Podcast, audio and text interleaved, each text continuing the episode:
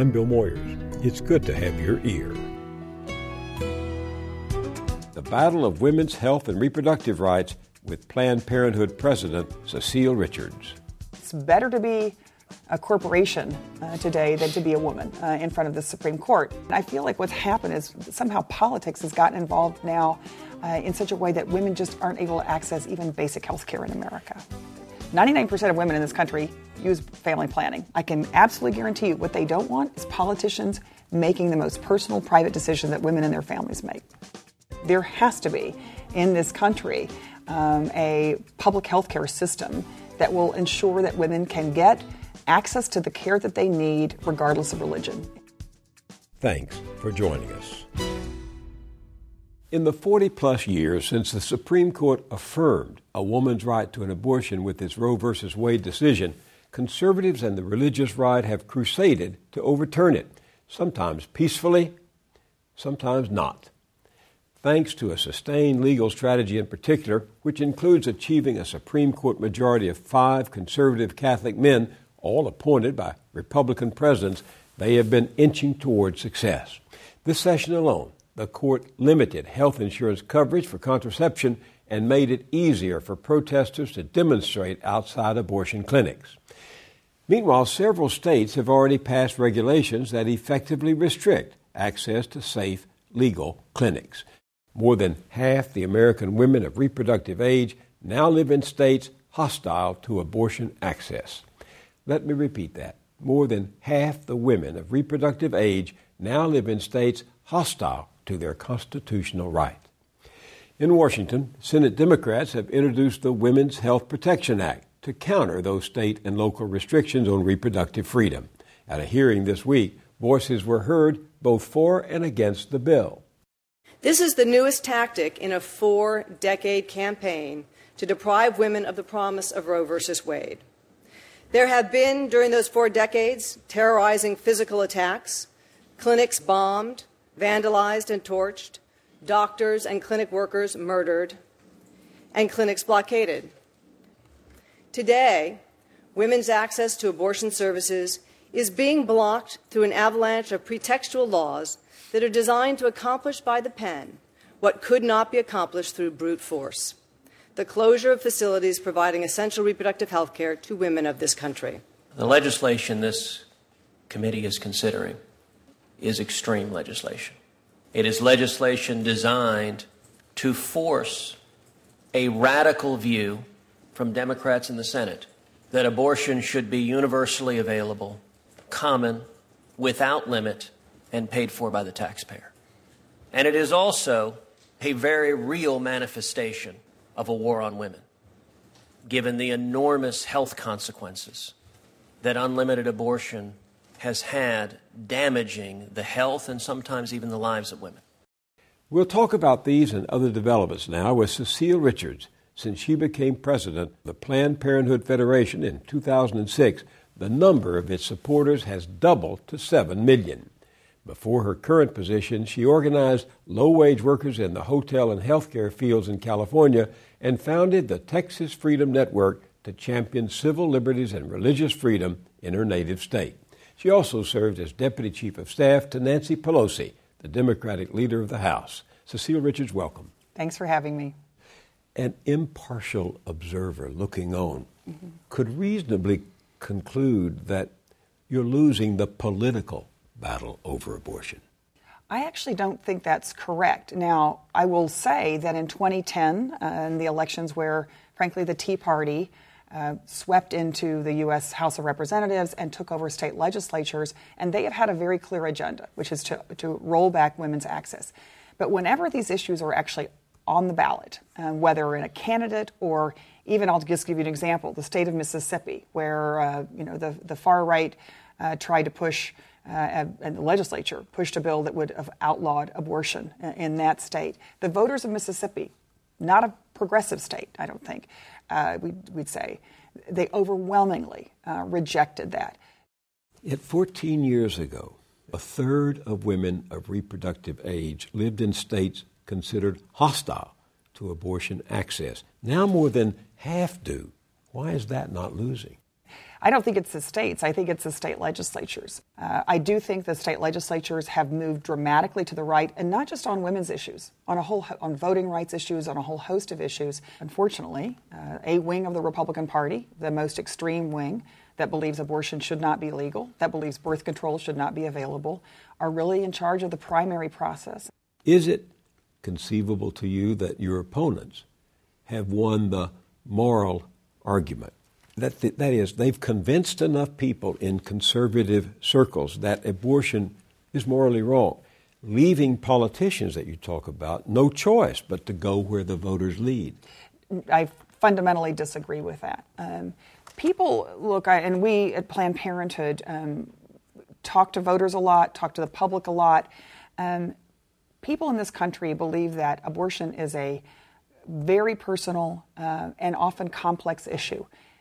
They overwhelmingly believe, though, again, that these are personal, private decisions that women have to be able to make with their doctors, um, with their family, with their loved ones, uh, and that the last thing they want is politicians making the most personal decisions for a family. Uh, that is, again, that crosses party line, that crosses uh, gender, uh, age, and young people in this country can't imagine going back to a time uh, where abortion was um, illegal and not available. You put your finger on the paradox. Surveys show right. the majority of Americans believe a woman and her doctor, not politicians, should be making these decisions. 68% of young Americans believe abortion services should be available where they live. Why doesn't that translate into political success? I think it does, and I'll give you a couple of examples, um, but we have a long way to go. I give you that. Um, I, the last presidential election to me was quite interesting. I mean, that was by all, you know, was going to be a very close uh, election by all accounts. But we had two candidates, you know, uh, Mitt Romney, who said he wanted to overturn Roe, that he wanted to get rid of Planned Parenthood, uh, President Obama, who strongly supported women's rights. Uh, we had the biggest gender gap ever uh, in polling in a presidential election. And we just saw this in the Virginia governor's race. Fascinating. You know, a, a, a race that I think folks thought was going to be very, very tough, where you had two candidates. Uh, Terry McAuliffe, who supported women's access to birth control, uh, Planned Parenthood, Ken Cuccinelli, the sitting attorney general, uh, who opposed basically all of women's rights. That uh, I would say that election was decided by women. You know, there was a nine-point gender gap for Terry mm-hmm. McAuliffe. He won that race by about two and a half points. So it's when women know what's at stake um, and they go out to vote, they can determine pretty much any election in the country. So, given that, how do you explain that in our home state? Uh, Governor Rick Perry said that he intends to make abortion a thing of the past. Mm-hmm. He's succeeding there. Well, actually, I disagree. He's not making abortion a thing of the past. He's making safe and legal abortion a thing of the past. And I think this is what's very distressing, and uh, is that what, of course, the impact of these regulations are disproportionately felt on low-income women, on women who are, live in rural areas of the state. Uh, we're having women now go across the border to Mexico because they can't access legal abortion in the state of Texas. So, um, again you know, our goal at Planned Parenthood is to make abortion safe and legal and to help women get preventive care that they need to reduce unintended pregnancy in the first place. Unfortunately, Governor Perry is doing away with all of that. When the governor and the legislature started going after women's health care in the state, ending the women's health program, dozens of health centers that didn't provide abortion services had to shut down because they served low income women and they didn't have the funds to continue. There was a story out of Houston the other day that there's now an underground railroad uh, for women seeking abortion services. Absolutely. I think what we're seeing is pre Roe um, activities now of women trying to figure out um, how to get around the country.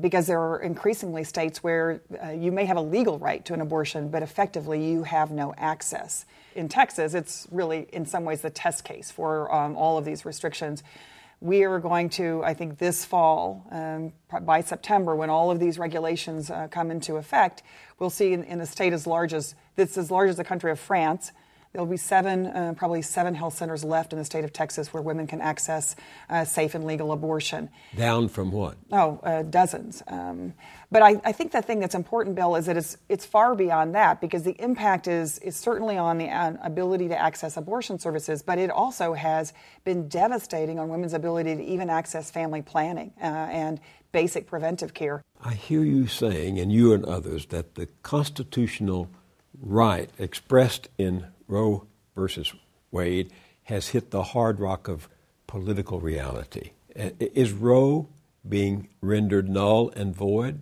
by politics? Well, we're seeing some states, yes, where I believe the state legislatures are hollowing out uh, the rights under Roe in every conceivable um, way.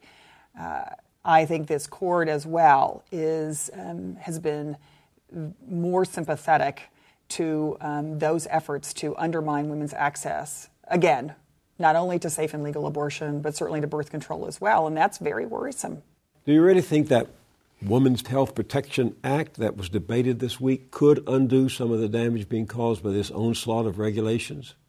Absolutely. And I think it's so important. Essentially, what the Women's Health Protection Act does is says, you have to treat women's reproductive health care and abortion access like you do all other medical procedures really to try to stem the tide of these extreme bills that are being passed that are creating enormous barriers for women to just access basic legal rights. You heard Senator Cruz call it extreme legislation. He says the state restrictions on abortions are, and I'm quoting him, reasonable and are intended to protect the health and safety of women. He also says it's people like you and your allies who are waging this war on women by supporting unlimited abortion that has sometimes cost women their lives? Well, I just I don't even know where to start. It's it is ironic that he comes from the state of Texas where uh, the restrictions upon women's ability to access again preventive care, uh, family planning, safe and legal abortion have never been worse. What we're seeing in Texas is as radical uh, as any state in the country in terms of eliminating women's ability to plan their families and, you know, I, I, would also say to Senator Cruz, it's really important to recognize this is not a partisan issue for women. Um, women, 99% of women in this country use family planning. Okay, so that's a news flash. I think something he ought to, he ought to look at. 98% of Catholic women have used family planning at some point. Mm. So for women, uh, birth control is not a moral issue, it's not a social issue, it is a basic healthcare issue, it's an economic issue. Um, and women, men, uh, the majority of this country supports Roe. They support women have, being able to make their own decisions about their pregnancies. And they, the, I can absolutely guarantee you what they don't want is politicians making the most personal, private decisions that women and their families make. What is your response to what some of your opponents say that abortion is vastly different from other procedures and therefore needs higher medical standards. Is there any merit in that argument? Absolutely none. I mean, again, abortion is one of the safest medical procedures in the country. Um, and so it is, this is, and I think, it, look, it's something I think we have to talk about is that um, it is, this is something that has I mean, one of the most incredible things I think that has happened since the Roe decision. And I talked to doctors who were around pre Roe who said, you know, routinely, young, healthy women were dying in emergency rooms across this country simply because they had no access uh, to terminate a pregnancy in a, in a medical uh, setting.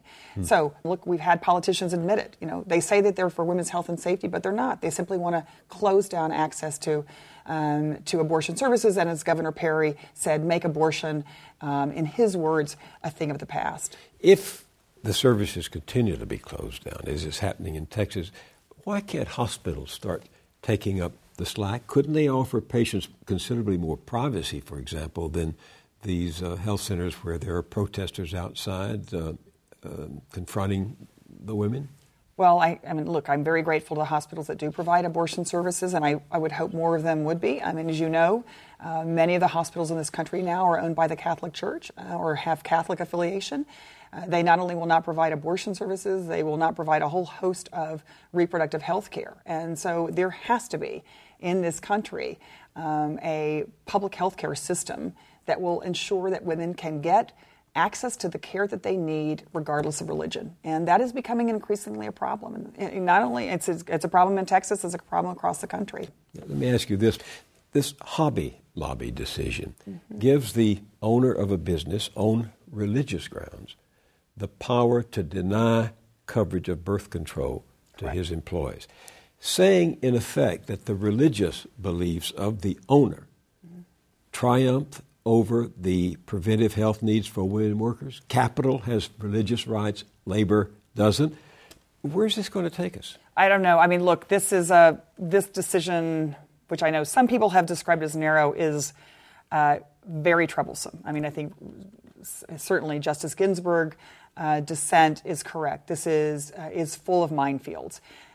I was actually there for the Hobby Lobby argument, and it was stunning to see the lack of regard for women. Um, but from that decision and other decisions that have that you know certainly had the buffer zone decision, you know it's better to be a corporation uh, today than to be a woman uh, in front of the Supreme Court. And uh, I think that the Hobby Lobby decision is just the beginning of giving corporations free license to um, obey those rules and, and laws that they agree with uh, and not ones that they don't agree with. Giving the owners Absolutely. The, are the managers and the? CEOs. That's it's right. the CEOs. That's correct. They will be calling the shots more often. That's that's exactly right.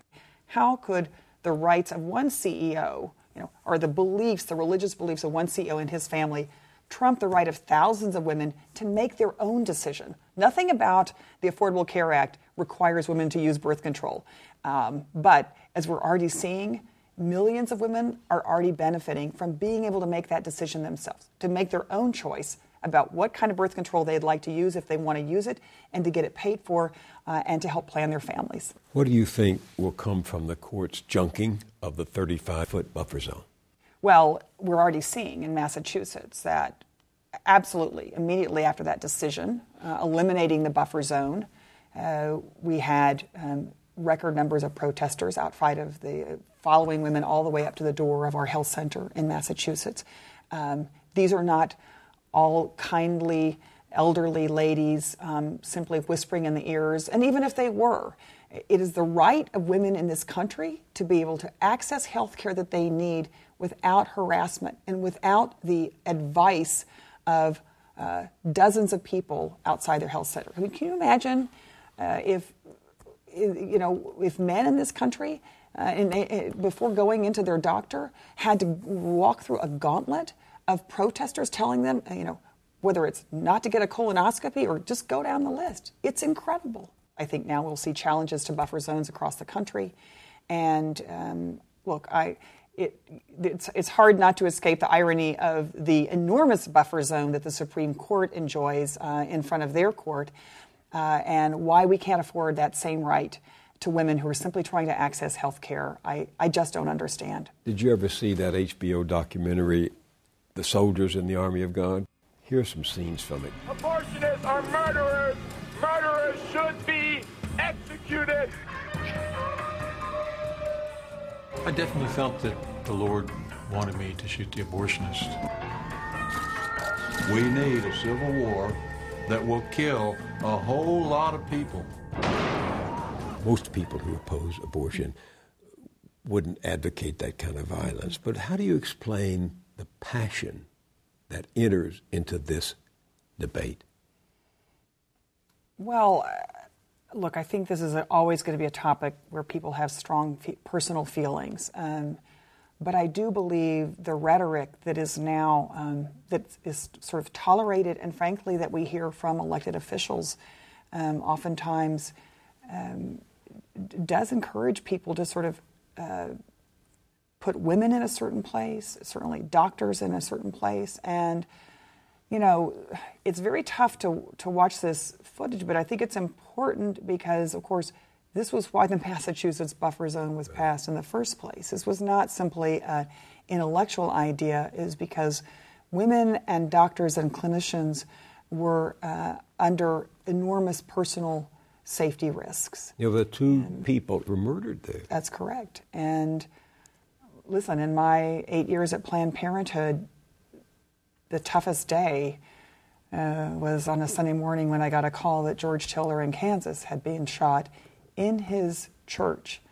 Um, uh, an amazingly courageous man who had cared for women um, in a, the most selfless and, um, again, always at risk for his own safety. Um, we can't go back to those days.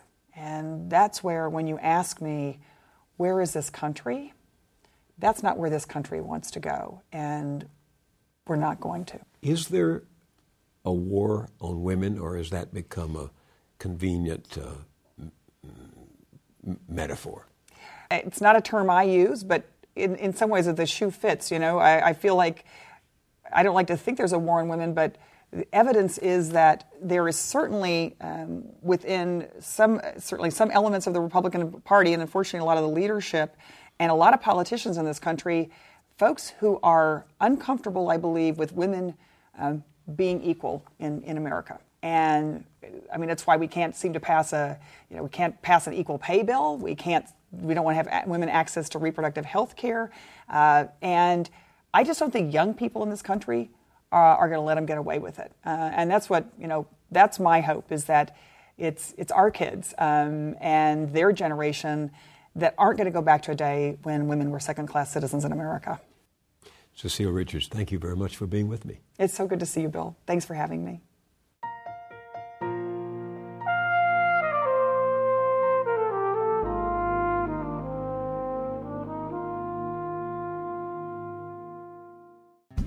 At our website, billmoyers.com, there's some essential reading on what we've just talked about and a look at how the states and this year's candidates are handling the issue of reproductive freedom. That's all at billmoyers.com. I'll see you there, and I'll see you here next time. Moyers and Company is produced by Public Affairs Television. You can learn more about the team that collaborates to produce the series at billmoyers.com. Funding is provided by Anne Gumowitz, encouraging the renewal of democracy. Carnegie Corporation of New York, supporting innovations in education, democratic engagement, and the advancement of international peace and security at carnegie.org. The Ford Foundation, working with visionaries on the front lines of social change worldwide. The Herb Alpert Foundation, supporting organizations whose mission is to promote compassion and creativity in our society the John D. and Catherine T. MacArthur Foundation, committed to building a more just, verdant, and peaceful world. More information at macfound.org. Park Foundation, dedicated to heightening public awareness of critical issues. The Kohlberg Foundation, Barbara G. Fleischman, and by our sole corporate sponsor, Mutual of America, designing customized individual and group retirement products. That's why we're your retirement company.